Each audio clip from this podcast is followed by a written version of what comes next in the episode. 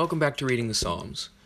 I'm Dan, and looking out at a really nice, bright sunrise today, and the sun's reflecting off of the spring thaw flooded field out across the way. And the bright light is fun. Today we're going to read Psalm 52, which has an important introduction. It's essential for the for the understanding of the psalm. So I'm going to read that introduction and then read the psalm. Psalm 52. To the chief musician, Maskil, a psalm of David, when Doeg the Edomite came and told Saul and said unto him, David is come to the house of Ahimelech. Here's the psalm. Why boasteth thyself in mischief, O mighty man? The mercy of God endures continually. Thy tongue devises very wickedness like a sharp razor working deceitfully. Thou lovest evil more than good, and lying rather than to speak righteousness.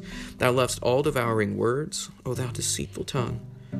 God shall likewise destroy thee forever. He shall take thee up and pluck thee out of thy tent, and root thee out of the land of the living. The righteous also shall see it and fear, and shall laugh at him, saying, Lo, this is the man that made not God his strength, but trusted in the abundance of his riches, and strengthened himself in his wickedness. But as for me, I am like a green olive tree in the house of God. I trust in the mercy of God forever and ever. I will give thanks forever, because thou hast done it, and I will wait on thy name, for it is good in the presence of thy saints. The context of this psalm comes out of 1 Samuel 21 and 22, and in particular in 1 Samuel chapter 22 verses 18 through 23 where we find the story of Doeg at the request of King Saul murders and slaughters the high priest, all the other priests of the city there, as well as all the people and all the animals, just absolute slaughter. The whim of the king even after the men of the king refused to do such an awful deed. This scoundrel of a man becomes then terrifying to us because he does seemingly to lift himself up and to get power and clout, does an ugly thing, knowing full well just how ugly it is, with a careless attitude. It's a lot like when Paul is describing the the heights of of going into a sinful heart and behavior. In Romans 1 verse 31, he describes those who are just so far off as senseless, faithless, heartless, ruthless. All this is what feeds then this psalm that David writes. But what I find surprising is that this psalm of condemnation feels honest and sincere, but constrained. It isn't a full volumed, passionate explosion, but rather a sincere but almost calm poem. And I wonder if that has to do with the fact that David himself sort of set up the situation so that it would happen.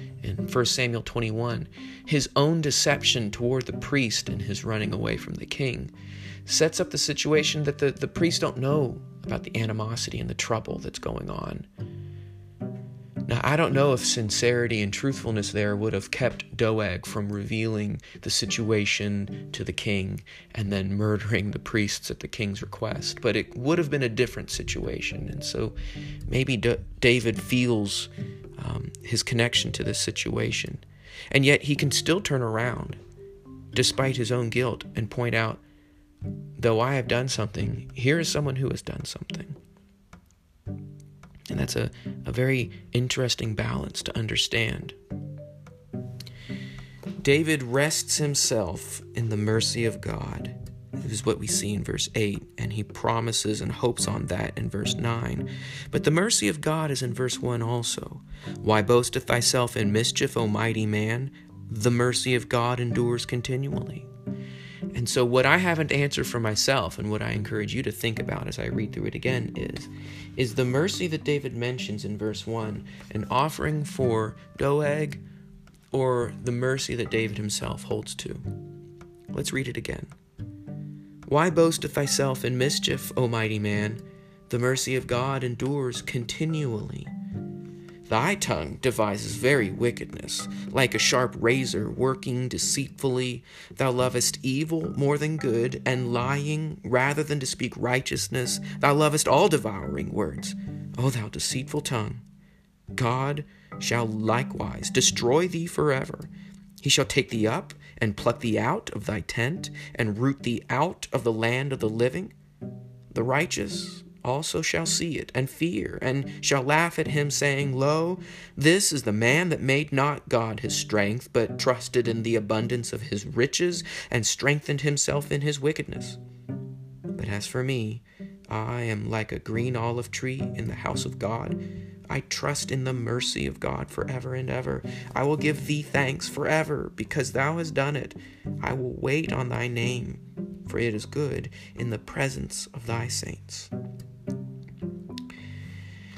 Doeg begins by seeking riches and strengthening himself as his trust. And where he ends is so far down the path of sin that it is terrifying. David, despite his mistakes, is one who trusts himself in the mercy of God day in and day out. And because of that, can continue to return to God and repent from mistakes let us make that distinction in our life too. Well, thanks for listening in, and I'll talk with you tomorrow.